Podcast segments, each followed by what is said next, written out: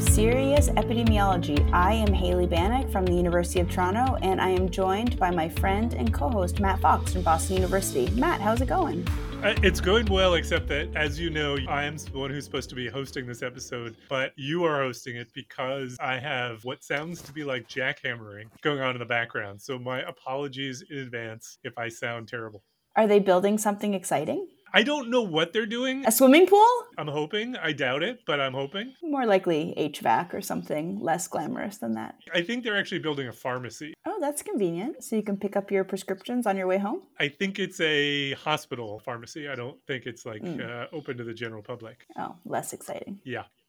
As you know, we are dedicating the entire second season of our podcast to the new edition of Modern Epidemiology, the fourth edition. Today, we are continuing our conversation about the chapter on selection bias and generalizability. It's chapter 14 for those of you who are following along. Today, we have an expert in issues related to selection bias, Dr. Chanelle Howe from Brown University. Dr. Howe is an associate professor in the Department of Epidemiology within the Brown University School of Public Health. She serves as the director of the epidemiology doctoral program at Brown, as well as an associate editor for the American Journal of Epidemiology. Dr. Howe has an appointment with the Brown Center for Epidemiologic Research. She is also a member of the Providence Boston Center for AIDS Research. Welcome, Dr. Howe. How are you doing? Good. Thanks for having me. Yeah, super excited to, to be here with you. I am a longtime fan of your papers on selection bias, and I'm really excited to have the chance to talk to you. Thank you for your kind words. I am as well, and I'm also want to point out that we are we are both part of the same CFAR. So that's important. Very important. What is a CFAR? Center for AIDS Research. Oh, so you, you share some substantive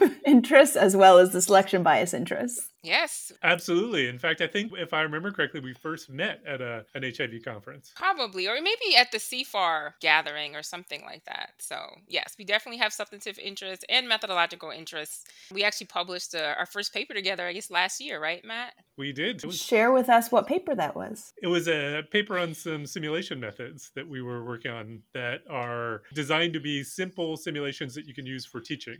Awesome. Such an important tool for teaching. It's so much easier to understand some of these bias issues when you actually see some simulated data. People should go check that out. All right. So before we uh, get into the real topic of today about selection bias, I want to ask Dr. Howe a few, you know, fun questions, the lighter stuff before we get into the hard stuff. So the first question that Matt and I often like to ask people is about whether there are any epi papers that you read or reread every year, or you think others should read uh, every single year as, as a refresher. So, technically, not a paper. I do find myself rereading every year portions of the Hernan and Robins Causal Inference What If textbook. I do this in preparation for the Advanced Epi Methods class that I teach, and it's also a really nice refresher on the basics of causal inference. So, I would recommend that others do that as well. Okay, so this gets to a really important issue. If you are teaching a class and you recommend a textbook for that class, do you have to reread the textbook every year? No. No, but I do think it can be beneficial to reread certain sections just to make sure you're fresh on the subject matter, essentially, because things that you're not thinking about on a regular basis, you can easily forget. So it's helpful for me to, you know, reread certain sections. Yeah. Because I do not reread the text that I have, which is this text modern epidemiology. I do not reread it every year. But Hailey seemed to be implying that you do. So if I have a, a, chapter assigned for the class to read, yeah. I will read that in advance, mostly because I, I still live in fear that they're going to ask me a question that I have absolutely no idea about. And so I need to refresh myself in order to answer the questions that they ask. They're really hard questions sometimes, really detailed, and I'm, I really need to go back and make sure that I, I have all the details correct. Fair enough. For the record, I don't go back and reread every assigned paper. Essentially, I give the lecture, I have what's most important from the paper highlighted, and if there's something I can't answer on the spot, then I'll definitely go back and look at the paper. But there's way too many papers to reread everything. But I guess I shouldn't say that because I assign the students to read that as well. But I just think it would not be fully manageable, you know, working on slides, updating other materials, plus rereading everything. I don't think I'm capable of doing all of that. But so I will sort of pick and choose when I need to go back and refresh. I'm the same. I don't I do not reread it every year. Yeah, I don't reread the papers. There's too many of them. And I've read yeah. I've read them before and I have the general idea for most of them at least. Yeah. I have a question about the Hernan and Robins textbook, which I think is fabulous and I use it when I'm teaching as well. Do you like that it's PDF or would you rather a hard copy? I like that as PDF because I always have it with me then, right? So with modern epi, sometimes I'll need it, but it's at home, or I'll be at home and it's in the office. Versus with the causal inference textbooks, I always have it on my laptop so I can access it anywhere. Even sometimes I'll look at it on my phone to be completely truthful, and I'll just find the appropriate section just to clear up some issue that I'm having. So I actually prefer the PDF, and also the PDF is better for the environment. So we'll put that plug in there as well. Yeah, that's true. I do miss being able to highlight and write myself notes. I know you can do this You in PDF this. format, but I often want to reread my own notes each Yeah. time. And so it's I find that a bit tricky because I'm always just downloading. I think my downloads folder probably has 55 versions of that textbook because I always just re-download a new one. Yeah. But yeah, it's it's a different model than I'm used to rather than the hard copy of the the modern epi textbook. Hailey, do you print out all your students' papers and grade them, or do you not give papers? No, I make comments via the word commenting function. I, I'm not that old school. You can do the same thing in a PDF. I know, and I, I just, you know, it's something I do think about whether I would prefer a Hernan and Robins actual textbook. But either way, the content is there. All right, second fun question we have for you. If you could give your younger self one piece of advice, what would it be? Essentially, I would say sleep more, stress less, and have more fun. Wait, wait. So would you give that same advice to your current self? Probably as well. But I'm better at sleeping more. I still can get stressed, but I remember a conversation that I had with my then postdoc mentor, Steve Cole, when I was his postdoc, and I would regularly bust into his office and saying, It's all wrong. And he literally would say, Chanelle, you need to get out of the panic zone. So I remember that conversation and tell myself that all the time as a de stressor. I don't know if he knows that or remembers that, but I remember that conversation all the time. And I think that to myself. I'm feeling overwhelmed and stress levels are getting high. And that happens to everybody at all career stages. So it's nice to have a reminder. So I will even say that to myself. And also, yes, definitely have fun. It's good advice. I'm not sure I'm good at taking the advice, but it's good advice. Which part? Are you not good at sleep, stress, or fun, Matt? I am not good at sleep and stress. The sleep, I think that's biologic. I allocate enough time, just can't sleep very well. But the stress, I am not good at de stressing. That's fair. Uh, Chanelle, I want to pick up on one thing you mentioned earlier, which is busting into an office or just being consumed by worry that everything you've done is wrong. You know how many times I've had that feeling about a paper or read code and thinking, this is the one I'm going to have to retract. This is the one I've, I've done something horribly wrong. Yeah. It's such a terrible feeling. It is. And I didn't know other people had that feeling as well. So, in the one hand, it's reassuring. I think everybody has that feeling. We just don't talk about it a lot. And I actually try to talk about it as much as possible with my mentees so that they don't feel alone, essentially. Like it's human nature, especially given how much coding goes into a paper. There's so many places where you could make a mistake. And so just recognizing that everyone makes mistakes and panicking doesn't serve any purpose. Essentially, you just have to figure out, okay, what's the next step? What do we need to do? And, you know, try to remain calm during that process. And again, that's something I've learned from Steve Cole because he has always come across as very calm in every situation. And so I try to emulate that in my own work for better or worse. There's definitely room for improvement, but it's nice to have a model or an example to, to follow. Absolutely. We should all emulate that very cool vibe that he has. Yeah, very cool. All right. Well, it was really nice chatting about that stuff and getting to know you a little more. We do have some questions about selection bias that I think you'll be able to help us with when we were reading this chapter. So, Matt and I recorded an episode just talking kind of through the nitty gritty of the chapter, and we wanted to follow up with some questions how you think about these things and how you teach others about these things. So, the first selection bias question we have for you today is related to the fact that selection bias is a, a broad concept that's taught in many different ways. So, when you are teaching your students or introducing the concept uh, in a classroom, how do you define selection bias? So, great question. Typically, I define selection bias as bias that arises from how individuals are selected into or out of a given sample, such as a study population or analytic sample. More broadly, I usually just say selection bias is the bias that arises from selection. That's fair. So, mostly you're in that definition, you're focusing on the mechanism. So, how people entered your study or whether they dropped out of your study or left your study over time. I find that sometimes it's confusing to synthesize that kind of definition with definitions that are based on DAGs or colliders or, or things like that. So, how do you see those two, not distinct definitions, but parallel definitions fitting together? Yeah, I think they're complementary. So even though I start with that more broad definition of what selection bias is and it's more focused on mechanism, I do think it's helpful to use DAGs to distinguish between different sources of bias and how to minimize bias. So, for instance, distinguishing between bias due to confounding versus bias due to selection, I find that the DAG is very helpful in making that distinction. So, can I just ask if the way in which you describe selection bias is, and it's the way I describe it too, which is the bias that comes about from the way that people are selected into or out of our study, how do you reconcile that with the DAG based definition in which we're saying, largely speaking, I know there are exceptions, but largely speaking, that selection bias is when you condition on, stratify, or, or restrict uh, on a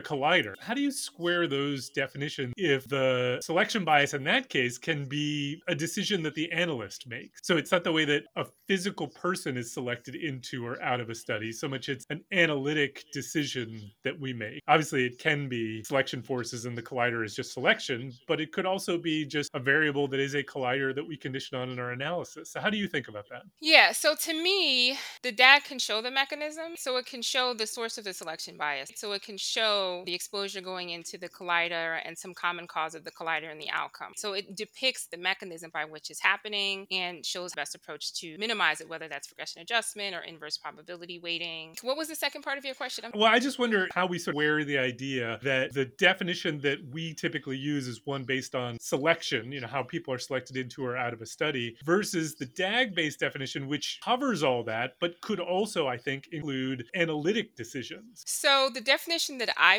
provided, I think it said into and out of a sample. And that sample could be the study population or it could be the analytic sample. And so the analytic sample could be, you know, you've restricted because you have missing data issues and you need to exclude people.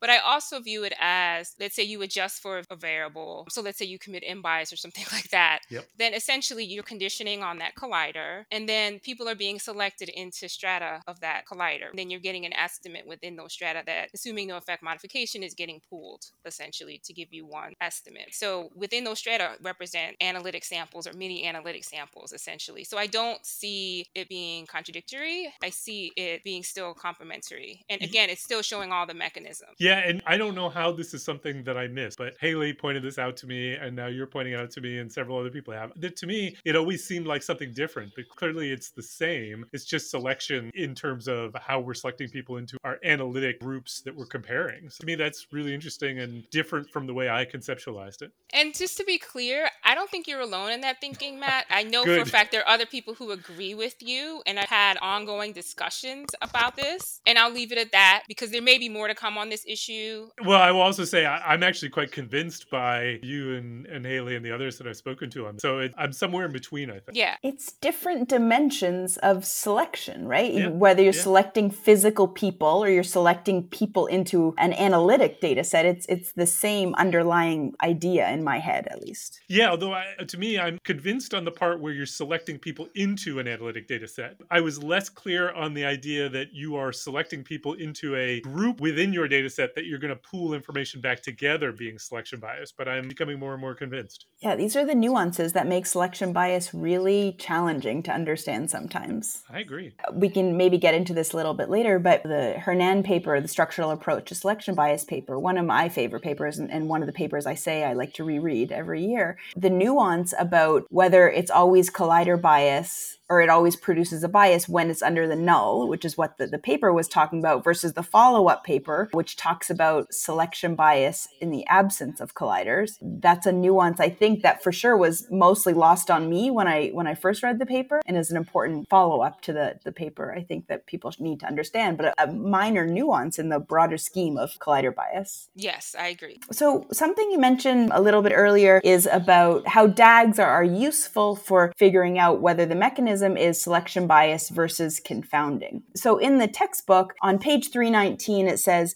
biases resulting from differential selection into the exposure groups at the start of follow up is often called selection bias, but in our terminology, they are examples of confounding. Can you help us parse apart this sentence and, and give us maybe a little bit of intuition about the difference between selection bias and confounding? So, how I like to distinguish it is that I consider confounding bias is bias due to the presence of common causes, while selection bias is due to conditioning on a collider or descendant of a collider or conditioning on an effect measure modifier. So, those definitions alone, I think, draw a clear delineation between what I consider to be confounding bias versus selection bias. I do agree that this sentence that you quoted from modern epidemiology can be a little bit confusing and may make them sound very similar. And so that's why I like the structural definitions because to me it makes it very clear what the distinction is. Yeah.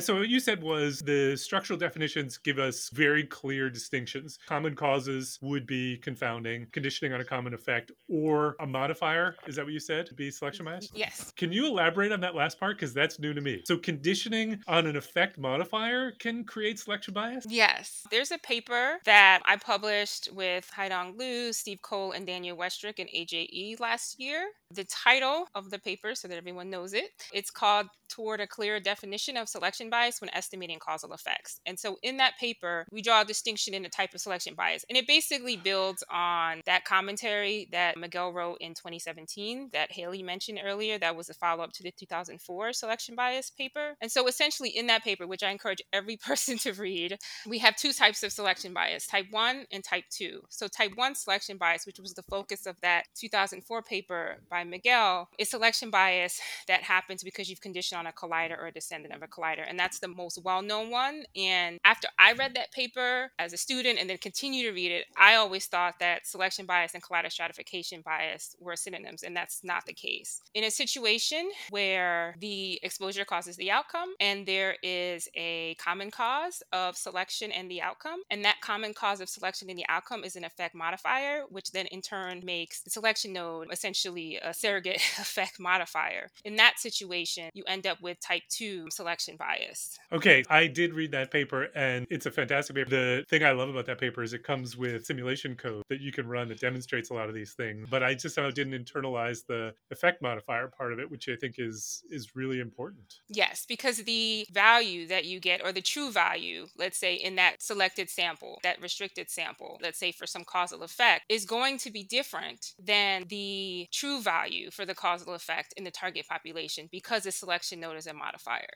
So let's say that common cause was age. And so the age distribution in your selected sample will differ from the age distribution in the target population because age determines selection. And so because age is a modifier, the true value in your restricted sample is going to be different than in your target population. And that's the it's a selection bias because it happens because of selection, and it's a bias because the values differ. So does that get to a distinction between internal and external validity in that case? Yeah. So if this restricted sample is the study population, and the unrestricted sample or the sample before selection is your target population, that can be considered what's been called a generalizability bias and right. you know external validity issue because what you're getting from your study population doesn't extrapolate to the target population. That includes the people that were selected into your restricted sample plus those who weren't. Okay, this is mind broadening for me. Uh, this is not the way I am used to thinking about it, but I see the value in the way you presented it. Yeah, and so that paper, the Lu paper from 2022 in epidemiology,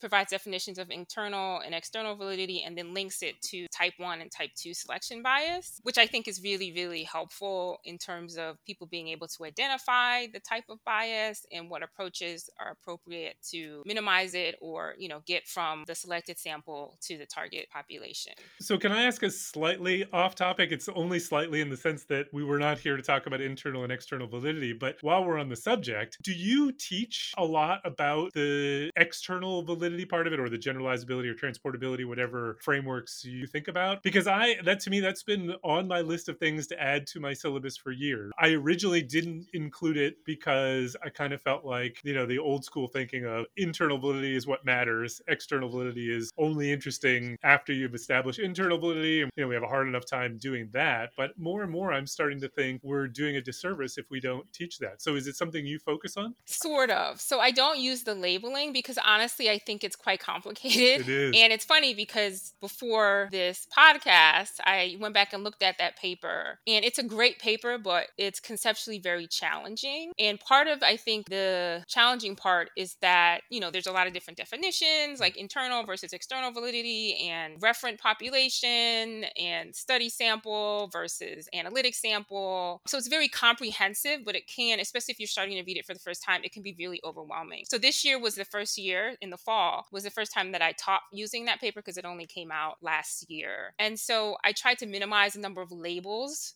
as possible and really just focus on the structure, whether it was a collider or not, uh, or collider was involved or not in terms of the selection bias. And I still called it selection bias. But when I was referring to the type 2 selection bias, that's when I started talking more about the generalizability, external validity issue. But for me, it's always been under the umbrella of selection bias. This paper just makes more nuanced distinctions that I think once you have a good foundation, you can really capitalize and benefit from. But if you're just seeing this all for the first first time, I can definitely see how it could be overwhelming. And so minimizing the number of different terms or terminology, I think can be really helpful. So I personally, when I teach, don't really draw big distinctions, let's say, between generalizability and transportability, because to me, they all fall under the um, umbrella of external validity, where in my mind, I view the generalizability issue is, you know, are the results, let's say, from your study population, can they be generalized back to the target population that you initially were interested in making inference about and that you sampled your study population from. But let's say there's some other target population that you didn't sample from and may not overlap at all. Let's say in terms of the distribution of effect modifiers, then to me that's can be conceived of more of an issue of transportability.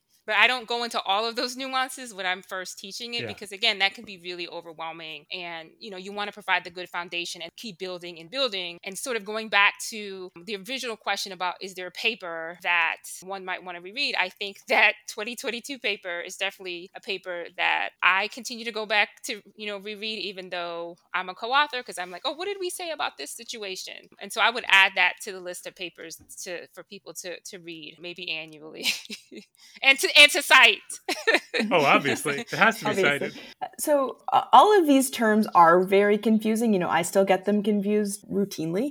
But when i think about selection bias i typically put it under the umbrella of a threat to internal validity. But i think based on what we're talking about it and, and the paper you're mentioning, it's time that we think more broadly about selection bias as mm-hmm. both a threat to internal and external validity. Is that correct? Yes, that's absolutely correct. And so we make the case based on our definitions of internal and external validity that the type 1 selection bias, where again, the bias in- introduced because condition on a collider or descendant of a collider impacts or is in a threat to internal validity. And then this issue of type 2 selection bias, where again, you're conditioning on an effect modifier, which is the selection node, can actually be a threat to both internal and external validity. And so we try to make the case at the end of that paper to say that we really should be focusing on both if we want to be able to generalize our findings to other study populations, right? So make sure that it's internally validated. And then once it's internally valid, then extrapolate it to the relevant target population. So uh, the part of the reason I wanted to ask you about the generalizability question and how you teach it is because you and I are in the same field and we're also in the same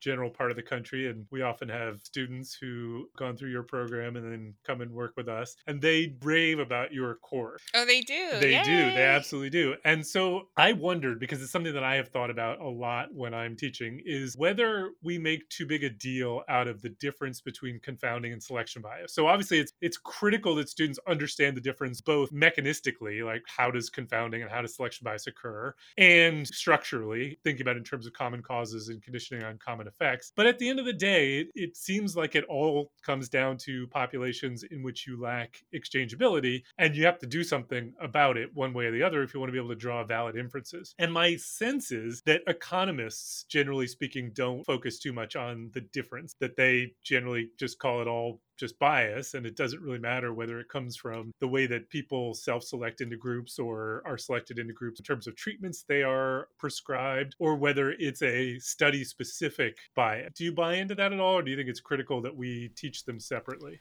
I personally think it's helpful to teach them separately because different approaches may be needed to address them.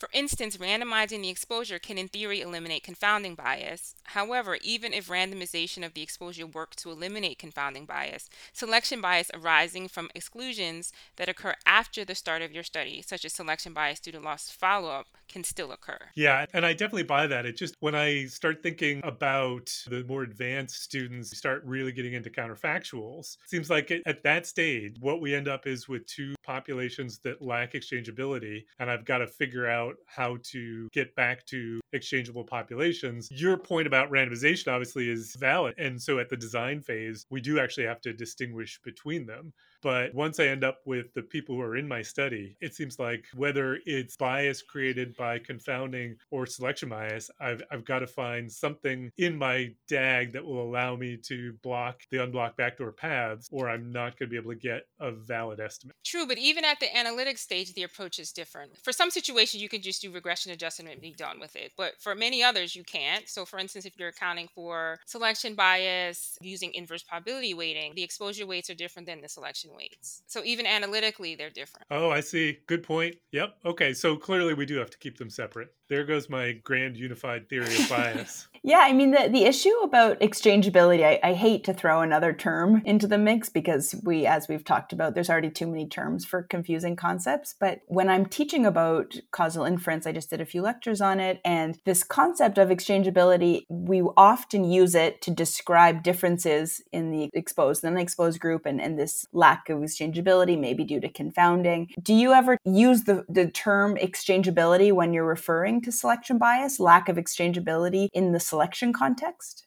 Absolutely. And I think I used that language in a 2011 paper that I published. It's probably where I got it from.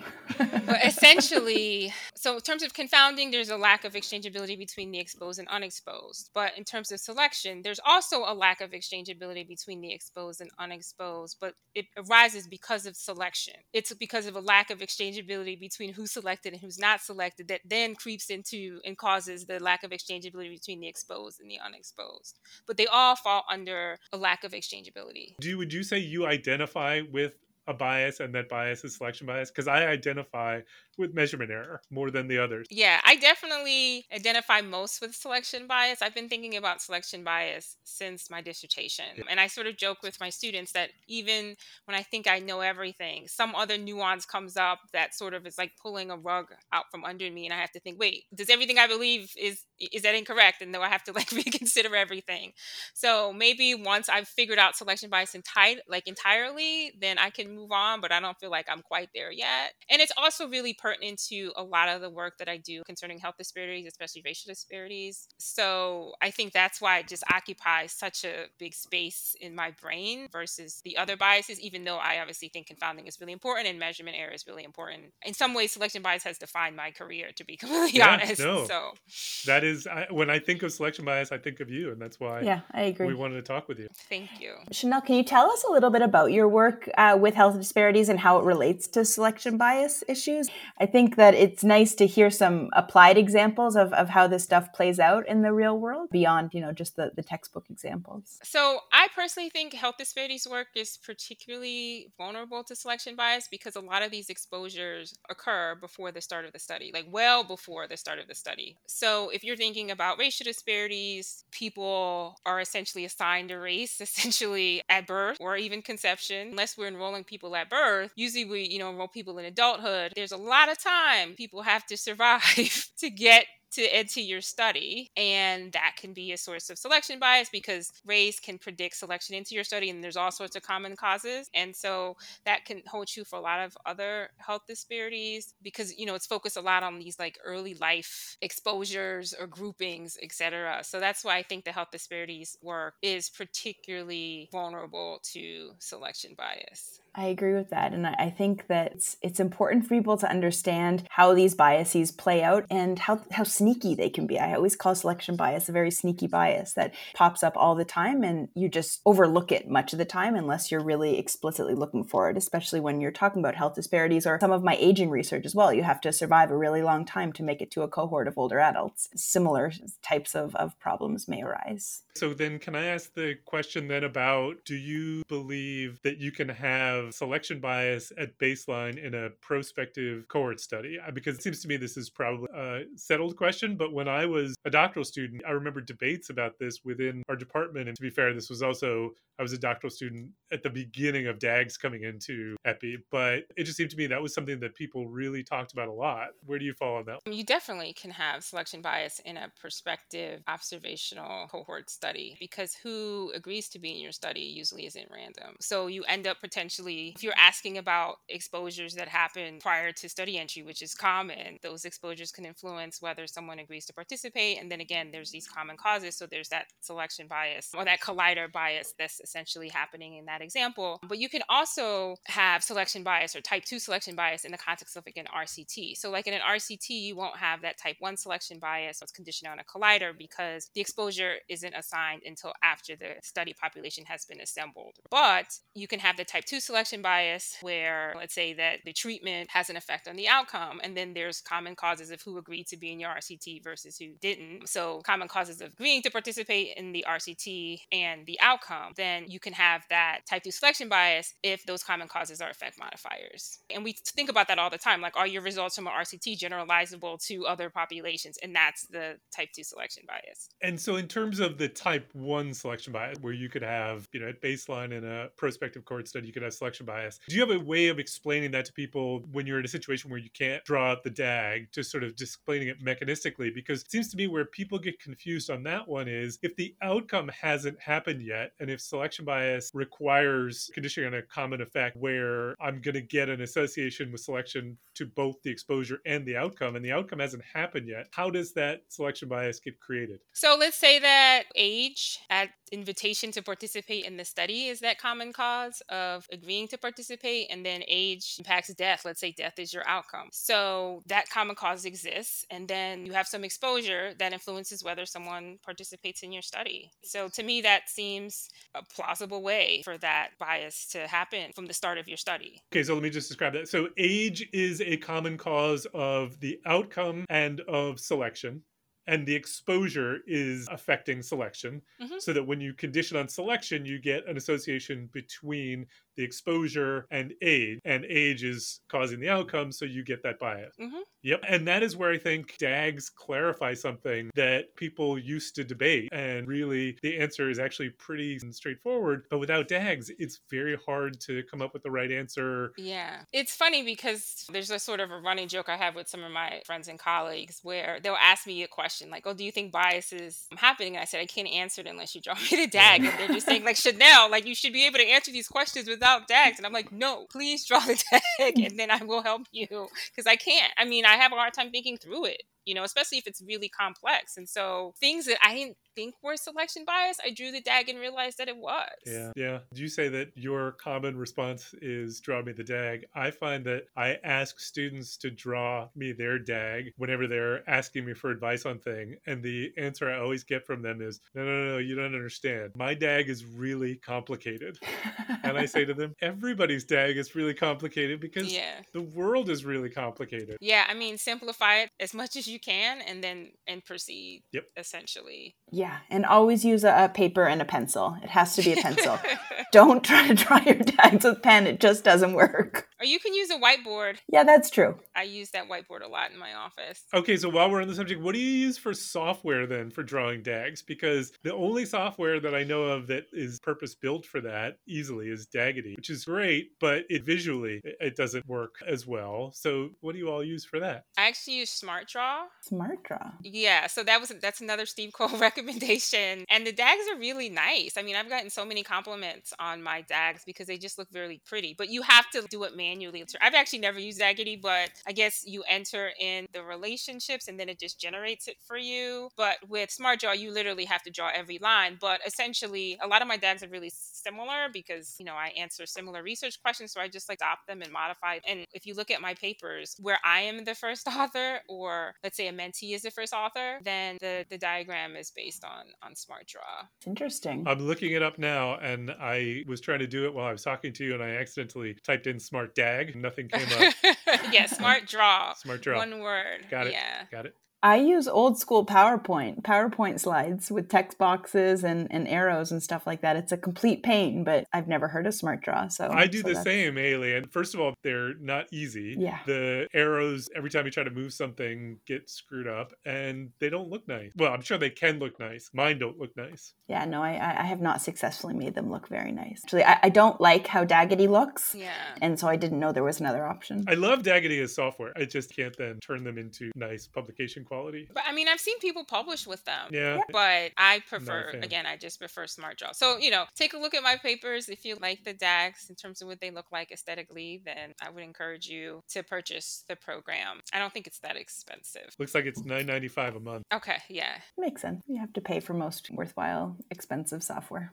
Okay, I have a question coming back to that RCT issue that Matt was raising about selection bias in RCT. So, my question is this, and I think I know the answer, but I'm not 100% sure, which is Does randomization address any aspects of selection bias at baseline in a randomized controlled trial? Great question. So, I don't think that randomizing the exposure would address type 2 selection bias that occurred because study participation was not random, and a common cause of study participation in the outcome was also, in effect, measure modifier of the relationship between the exposure and outcome. However, randomizing the exposure can avoid type 1 selection bias that would have occurred due to the presence of a common cause of the exposure and a collider, like in the case of M bias. But I think it's important to note that randomizing the exposure alone would not address the type 1 selection bias that occurred because randomization happened before your cohort was assembled, and the randomized exposure determined participation into your study.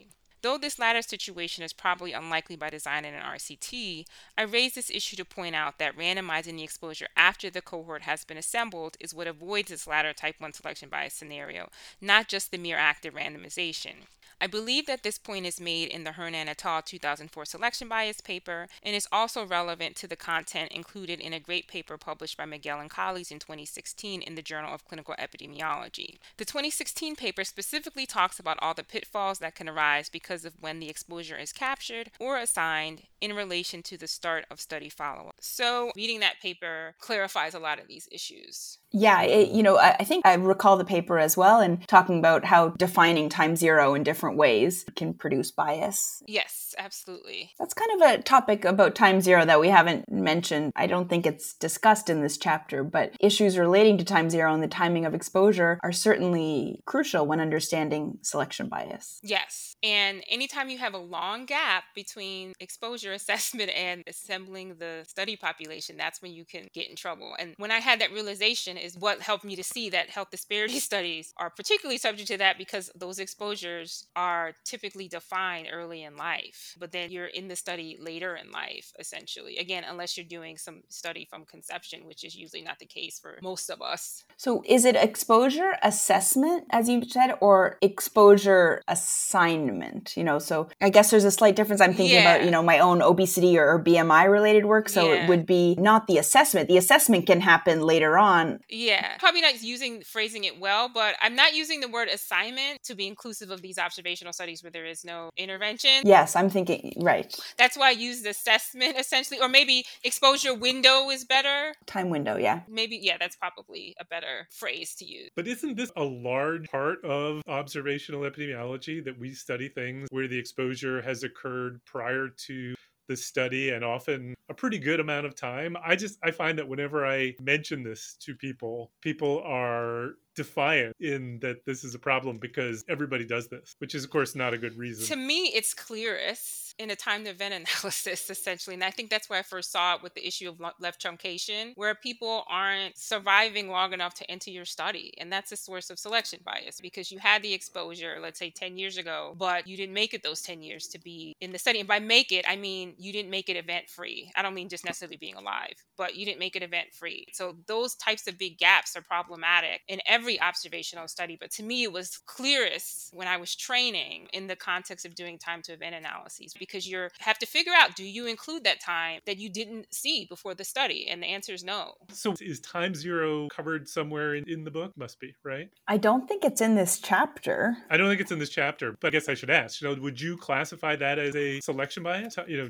poorly defined zero time or immortal person time or all of those person time issues, do those fall in your view under selection bias? Yes because in terms of immortal person time you can't have let's say the outcome of interest otherwise you wouldn't be in the study if you did and that exclusion is the selection bias right so all mm-hmm. those people who mm-hmm. had the event before they made it to your study are excluded so when you get your study population it's a selected sample so it's a selection bias issue i think there's different dimensions of immortal person time Samy Suissa and the first author is actually linda levesque has a great paper describing how some immortal time bias is related to selection bias and some is is also related to misclassification of person time in your exposed and unexposed group. So I think there's dimensions of both, but I did look in the index and time zero is not listed. All right. Well, now there needs to be a fifth edition. Maybe it's covered but called something else. I would bet it's in there. Yeah, but the, the terminology time zero is not not every word is in the index, but you know. so not. I'm starting to think that epidemiology is actually kind of hard.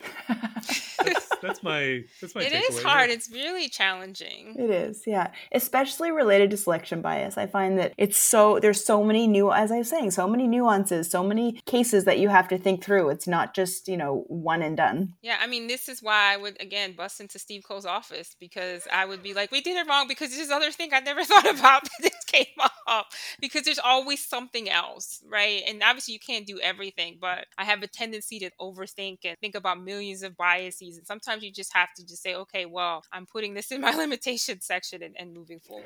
I think that's a that's a fair strategy that most of us in the real world in practice we end up having to do sometimes is you know making mention of these potential issues, but you can't solve every issue in in one single paper. So I appreciate you giving us us that advice because sometimes that's how how it has to happen. Absolutely. All right. Well, this was a terrific conversation. I really learned a lot chatting with you. So so thank you so much for joining us. Thank you for having me. For those of you who are not members of the Society for Epidemiologic Research, I strongly recommend that you consider becoming a member. Membership gets you a discounted fee for the annual meeting, which is coming up in June in Portland. It also gets you access to the SER library, which has some great learning materials, seminars, and activities. You can find out more at epiresearch.org. We also want to plug our sister podcast from the American Journal of Epidemiology, Casual Inference. If you like this podcast, we think you'll like that one as well. Finally, as a reminder that the views expressed on this podcast of those of the hosts and guests alone and do not represent the views of the Society for Epidemiologic Research. We appreciate you listening and hope you look out for our next episode coming out next month. Bye. Bye.